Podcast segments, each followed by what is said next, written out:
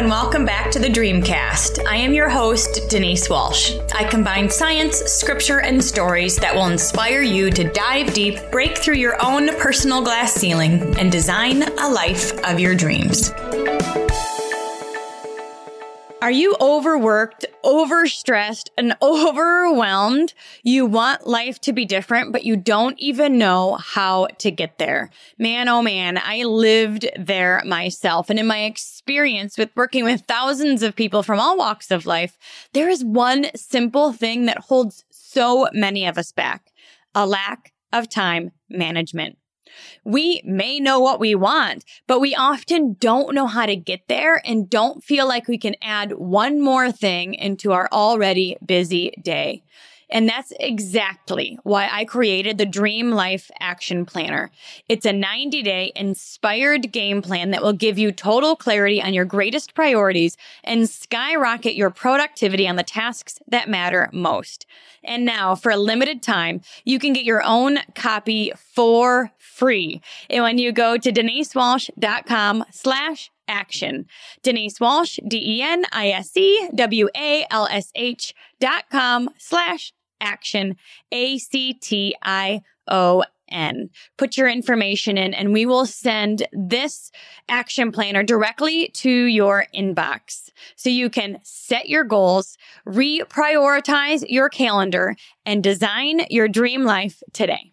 Big, big welcome back to the Dreamcast. You guys, you have heard me say time and time again that I truly believe that we can thrive in all areas of life at the same time. But sometimes we need to focus on one area at a time first, whether it's business to create momentum in your business, or, or maybe it's relationships, really healing and working towards stable relationships, or maybe it's your health, really putting your health at the forefront of your mind and as a top priority for a season so you can make positive changes. And as they say, when the tide rises, all boats rise too. So the idea is, is when you pick an area of your life that you want to focus on, you hone in and you make changes here, everything else grows too. And so today, my friends, we are going to focus on health because like it or not, the way we feel impacts everything we do. And our next guest is an emotional eating healer. Ooh, I love that. And she is the founder of Escape from Emotional Eating. She is on a mission to help others use food as fuel rather than a way to cope, soothe, or escape their busy, stressful life. She has been awarded the Top Health Coach Award by the Institute of Psychology of Eating three years in a row, has been featured on various media outlets such as CBS, Philadelphia Magazine, and Mind Body Green, just to name a few. And you can check her out at escapefromemotionaleating.com to talk all about emotional eating and how you heal from it. Big Dreamcast welcome to Jessica Procini. Thank you. So excited to be here. Me too. You know, I really do think that this is a topic that doesn't get enough attention. The diet world gets a lot of attention, calorie restriction, and which diet are you doing? Are you doing keto? Are you doing paleo? Are you doing carnivore? Are you doing all these things? Gets a lot of attention. But emotional eating does not. So I would love to first hear a bit of your story about how you got into this world and how, why this is so important to you. I got into this world because I was an emotional eater and didn't know it. For over 25 years of my life, I emotionally ate just as a part of my everyday life. And it really started to catch my attention as I started to move um, through my 20s and into my 30s that there was something deeper going on here. Um, and, and what was going on between me and food was not normal.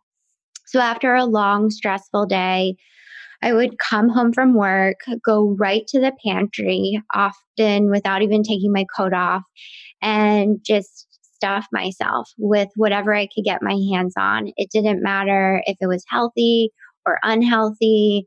Um, I would just fill myself with food to numb out how stressful and overwhelmed I felt. And this didn't just happen once in a blue moon, it was happening pretty regularly. And I was always thinking about food. I was always wondering like why am i not losing weight what's wrong with me because i was eating healthy and working out but i just felt this like magnetism towards food and i remember trying to talk to my friends about it and they would just sort of brush me off and be like oh Jessica, you know everyone does that with food. Let's go sign up for a workout class. So we would like exercise off whatever i ate. And then I would try to talk to my partner about it, and he would say, like, oh, Jessica, I'll love you no matter what size you are, which is everything we want our partners to say. But what boggled my mind was how could he love me when all I wanted to do was crawl out of my own skin? And I remember trying to seek professional help and therapists and, and other experts and they just wanted to write me a prescription for an antidepressant and send me on my way. And I was very clear I was already using food as a way to numb. I just felt like such a shell of a human being. And I was clear that I didn't want to just swap out food for medication. I didn't want to be numb anymore.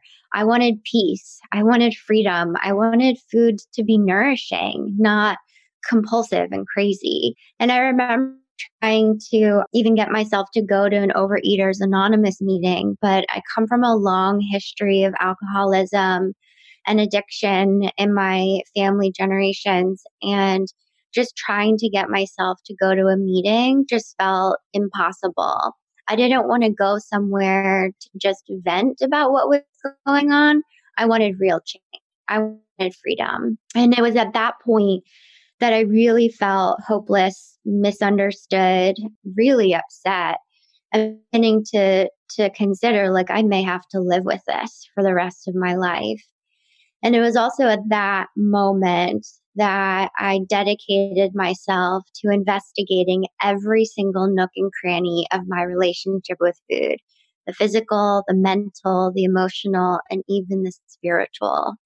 And what I discovered blew my mind. The first thing that I discovered is that there are four roots of emotional eating. And when I started to focus solely on healing these roots, that's where I really started to see things change. I didn't feel so crazy and compulsive around food anymore. And then I started to realize how much I was using food to push away my feelings and just shove things down and just put food on top of it. That I needed another way. I needed a way to be able to move through my feelings.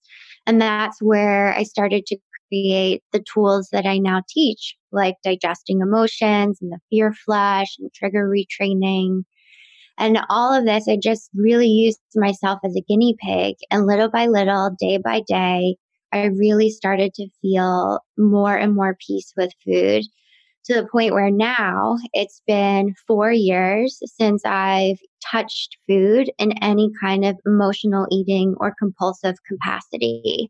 I feel completely at peace with food.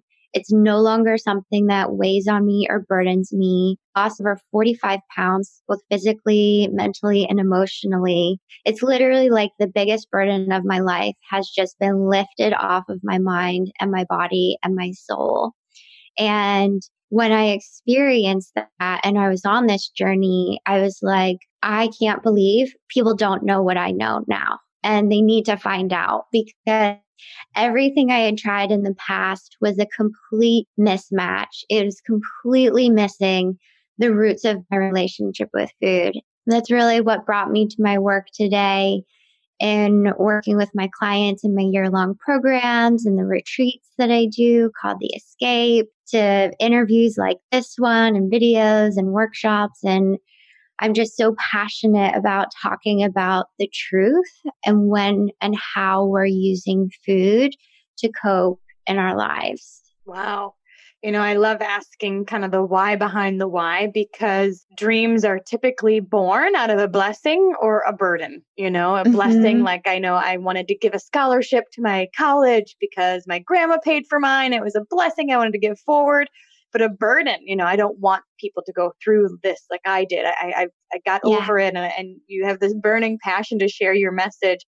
So I have a couple questions about your story. When you were working full time, what were you doing? And was it something so stressful about the job, or did that trigger the emotional eating, or was the emotional eating there no matter what you were doing? When my emotional eating was at its worst, I was working for a company called Charming Shops and it's a it was a retail company that had various brands underneath it. And one of the brands that I worked on was called Fashion Bug. I left there and and a couple years later the company sold and closed. So it's no longer around, but for some people who are familiar with like the 80s and the 90s, they may remember Fashion Bug because it was very popular back in the day.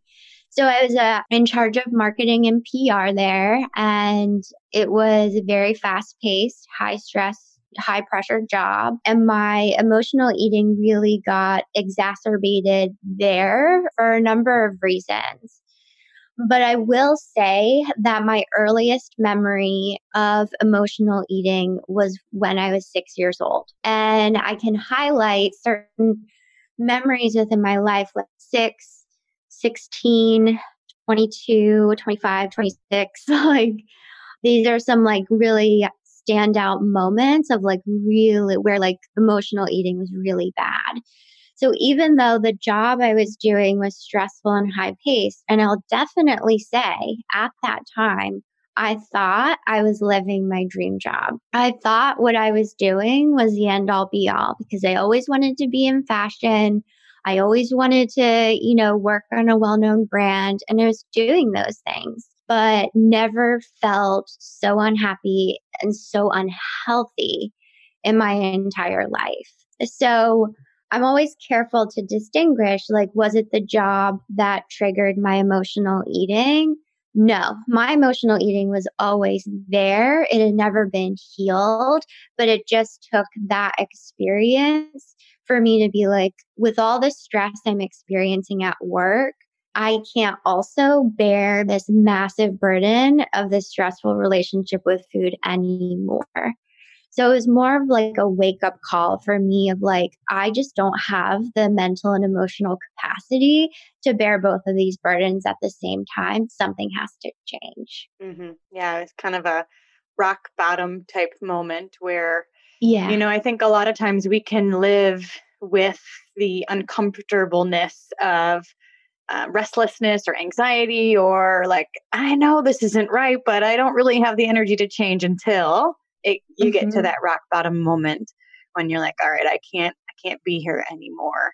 And because yeah. you looked everywhere and, and tried to seek out help, but didn't really find it, I love that you had the courage to go learn it for yourself and seek mm-hmm. out new answers because a lot of times we'll go to the professionals and when we don't feel like we're getting help, we don't really know what else to do. So tell us, how did you do your investigating? And then what are the four roots that need to be healed? You know, our relationship with food is something that we have for our entire lives. And I really think it truly is one of our greatest gifts because it is the thing out of anything that we do that we have to do most often like beyond going to the bathroom, like the thing that we have to do the most is eat. And the way that we eat says everything. Like if we want to grow in business, in abundance, in spirituality and things like that, we can simply look at how we're eating and why we're eating and really learn so much about it. So for me, my investigation is pretty simple and it's look at all of the ways and areas that you are not at peace. And I still believe that to this day, still do it to this day, that I truly believe that the areas that we are being challenged, we are the most frustrated, where we are the most anxious or stressed about, are literally like the universe's highlight. So whether you use the language of God or universe or, you know, whatever faith language anyone who's listening uses, feel free to insert here, but I'll just use the universe for our conversation here today. But I really believe it's like the universe or God highlighting like, look here, learn here. This is where you are meant to go. And what's interesting is that it's those places where we want to run away. It's the difficult, the hard, the anxious, the moments that make our armpits sweat and maybe have diarrhea. You know, it's like those moments where we feel tested that we want to leave. And in my investigation, it's still the way that I live my life today. It's those moments where I really have to pay attention. It's those moments where it's saying, you know, Jessica, wake up. And I just started to pay attention to those areas and started to get really, really curious. And curiosity is like the biggest gateway for healing because anytime that we are in judgment, we immediately shut down and we immediately put blinders on. And so it was from a lot of curiosity and a lot of trial and error. And I think one of the things that really like was an advantage to me was that I had already hit such a dark place in my life that I knew anything that I did from that point couldn't make things worse. Like I was so unhappy and so sick and tired of the way that I was living and the way I was being with food that I also was like, well, you know, it's either I try this or I live with this for the rest of my life. So I think it was those things that really, you know, gave me an advantage to really create the body of work that I now teach. And to the answer the second part of your question, the four roots of emotional eating, which is everything that I teach in a really in-depth way and also how to heal them, which is like such a conversation for another day. But the four roots are fear, hypervigilance, self abnegation, and judgment. So that's fear, hypervigilance, self abnegation, and judgment. And self abnegation is a pretty big word for something that we all do. And it's basically self sacrificing so that we aren't subject of any embarrassment or ruffling anyone's feathers. It's self sacrifice for the sake of people pleasing. And then hypervigilance is really about this feeling like you're always on. And for emotional eaters, we'll often feel really wired and really tired at the same time.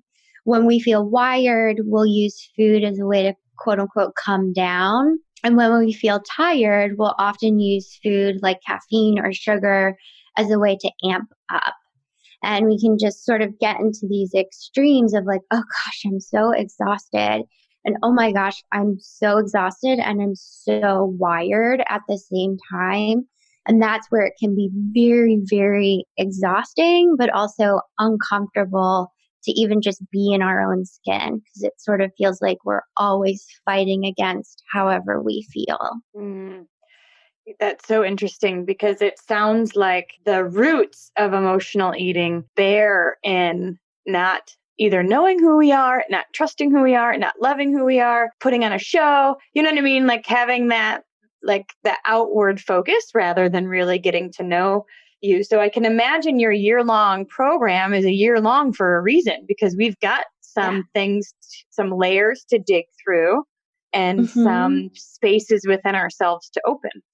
Yeah. And that was something that I really like was so passionate about when I started my journey and like teaching others is that emotional eating is not like a diet. It's not as simple as swapping out, you know, your cookies for carrot sticks. There's so much deeper that goes on. And emotional eating is also a learned behavior. It's not an addiction. It's not this like big thing that, you know, can't ever be changed, but it's also not something that's like, oh, just go for a walk when you feel food cravings. Like, come on, we all been there. That doesn't work. So, like a year gives us enough time to start to retrain, right? It's sort of like saying to a little kid, like, you have a year of school to learn your addition and subtraction, to learn your ABCs, and then you'll move on to the second grade.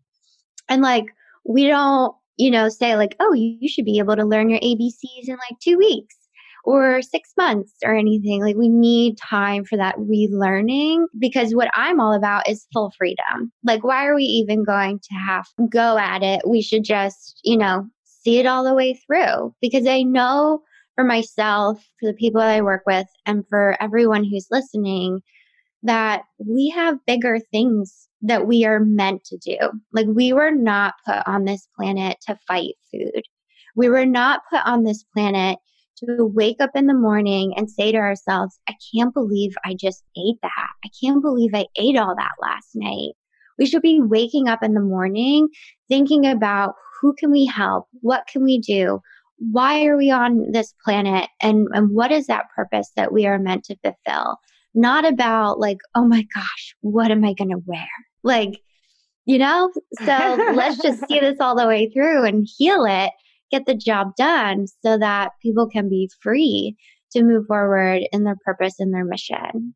Well, and I can imagine that once we identify the roots, then we have to heal them and then we build on top of that. So you really are right. taking people on a full fledged, in depth journey where they get to kind of figure out who they are again and who they, their new identity is with this new eating habit. Whereas maybe they, you know, we kind of get into these habits that end up becoming our identity and we believe that that's who we are. And you're saying that no, no, no, no, we, we, anybody can heal from this if we take the time.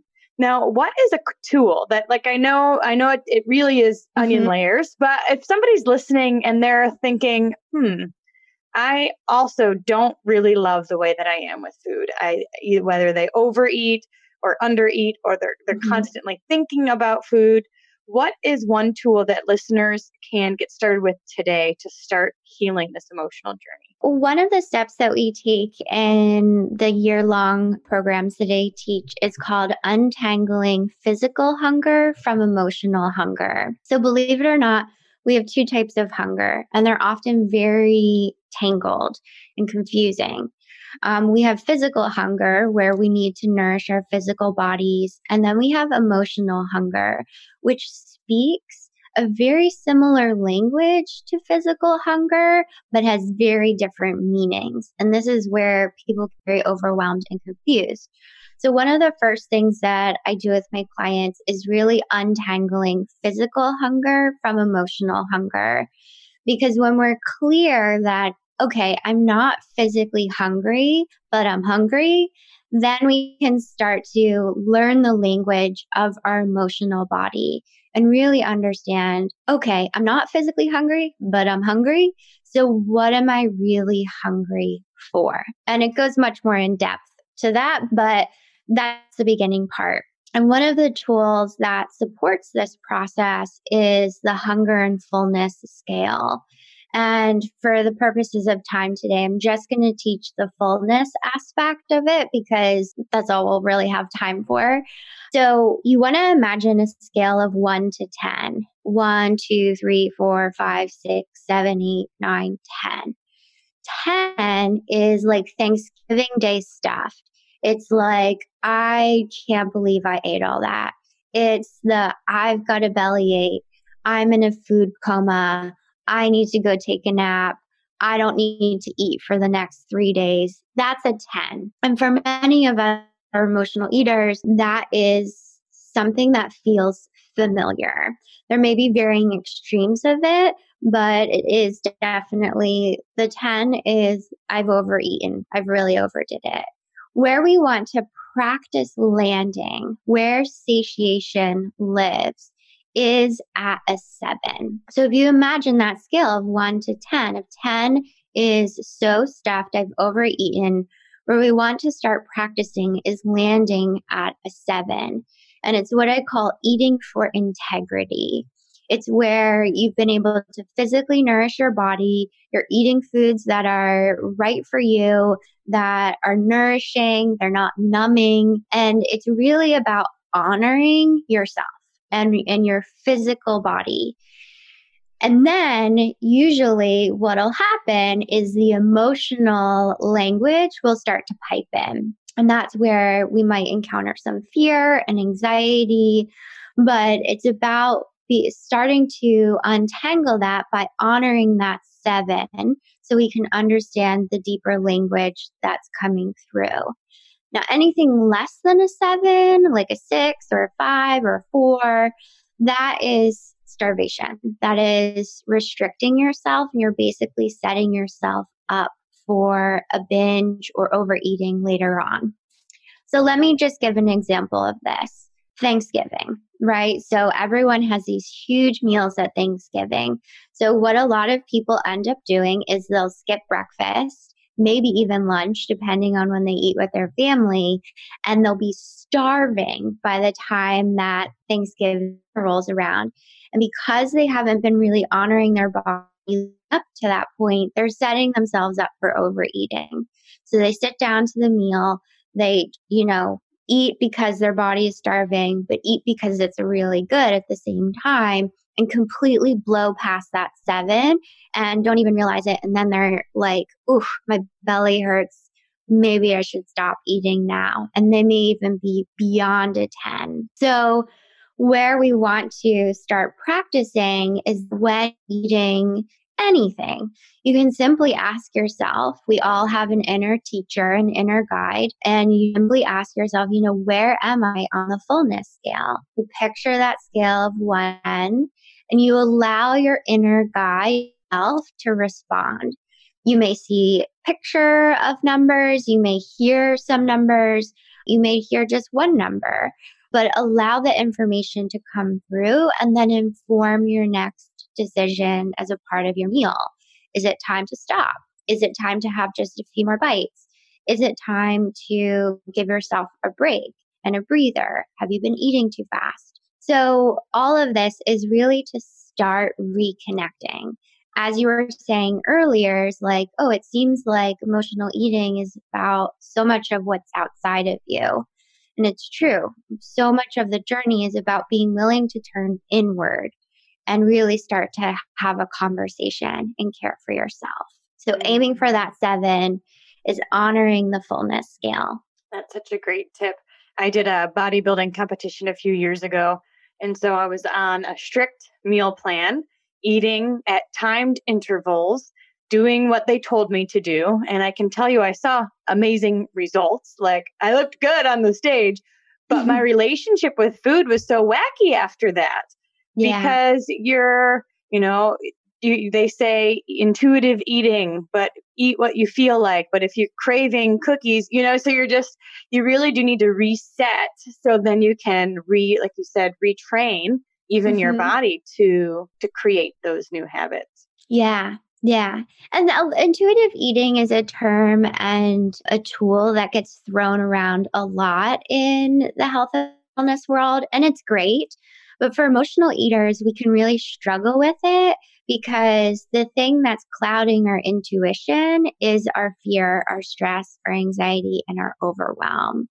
So that's in like my programs and when I'm working with people, we work first on managing the stress, anxiety, and overwhelm. So there's a clear hearing, like you can actually hear your intuition when it comes to food or anything else. Because for an emotional eater, if you're just like, oh, eat intuitively, they're going to be like, I hear millions of voices in my head. Like, which one do I listen to? Because that was my experience. And I'm like, I hear multiple voices. They're telling me all different things. What do I do? Mm-hmm. Absolutely. I love that. So, what if somebody's out there and they're like, I don't know if this is to the point where it's a problem or it's not mm-hmm. a problem? What would you say to them? There are varying experiences of emotional eating. And, you know, I think it's important for each one of us to decide is this something that I'm willing to carry? You know, is this a burden that I'm willing to continue to bear?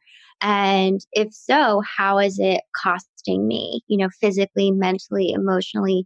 Is it holding me back from my dream? Is it holding me back from being the person that I know I'm meant to be? And I offer a free quiz on my website escapefromemotionaleating.com. If anything that I've said here together resonates with you, I highly recommend going over there, escapefromemotionaleating.com, and entering your name and email and taking that free quiz. People tell me all the time how eye opening those questions are they're questions that we don't normally ask when it comes to food.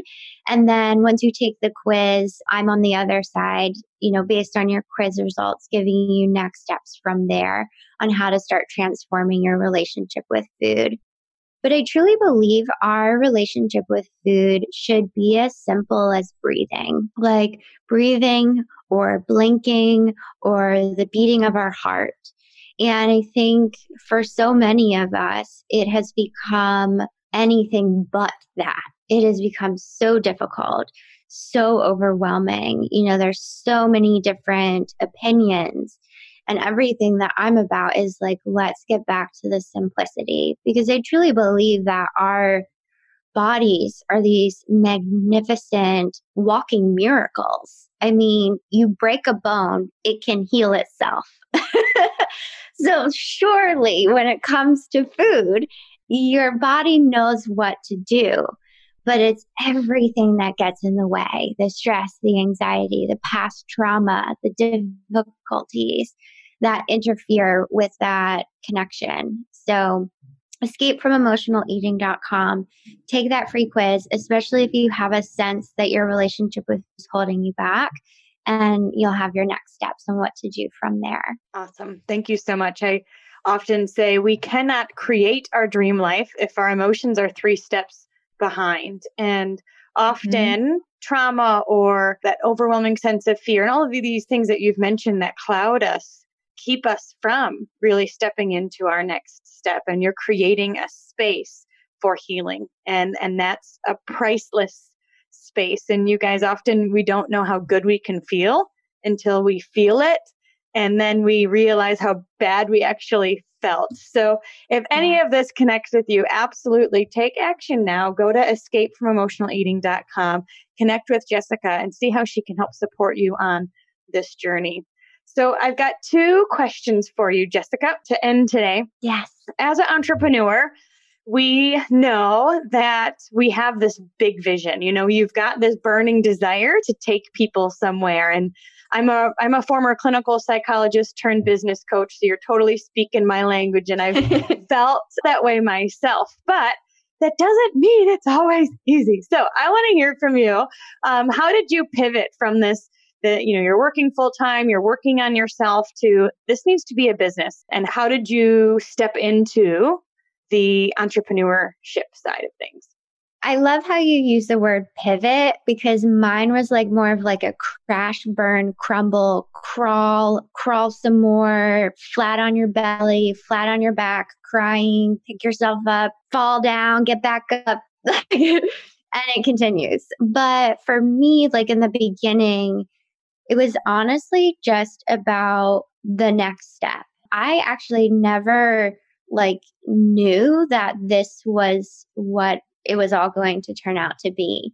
I honestly quit my job and went back to school for nutrition at the time to just understand my own relationship with it. That honestly was why I went back to school.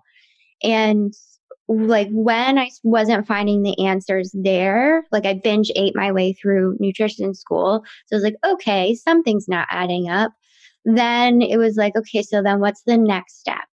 And step by step by step by step, then it became, okay, you know, let's turn this into a business. But that didn't come across until someone actually said to me, I need you to work with me and I need you to work with me right now. like I never thought like I was going to have my own business or anything. And I think it was like a bit of being that naive that really supported me and staying on the journey because I was literally just following the right next step. And so much of my journey was like, I gotta heal myself. I gotta heal myself. And then it became, oh my God, I healed myself. I gotta help other people heal themselves. So I think anyone who's listening who, you know, feels overwhelmed by the, the entrepreneur journey, my recommendation is just what is the next step? Forget the next five years, forget the next life you like today. Like, what is the next step? And just taking that and doing that every day will always lead you exactly where you are meant to be because it did for me. Awesome. And my last question is we also know there's, you know, the vision of, you know, taking your next step, but we also have to have the discipline of of getting there and doing things every day. Uh, which means we need to take care of ourselves and we've got to stay mm-hmm. full or else we'll burn out and crash and burn again. So, what is one thing you do every day that you couldn't live without? Food. but in a very different way than used to. So, in the past, I would like work, work, work, work, work, work, work. And then when I was starving, I would stop and get something to eat and usually have a headache and like just be so drained at the point. But for me, having sacred space in the middle of my day to nourish myself is everything. And it is a major act of self care it's on my calendar. I do not take appointments during that time. And I'm not spending, you know, an hour eating. It takes us 15 minutes to eat, whether we do it fully present or multitasking, believe it or not. But like my lunch is really sacred. I really regard it as a time to really nourish and refuel myself and refocus.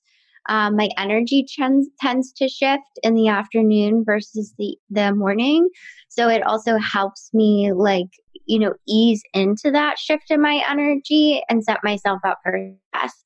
So sometimes lunch could include a walk.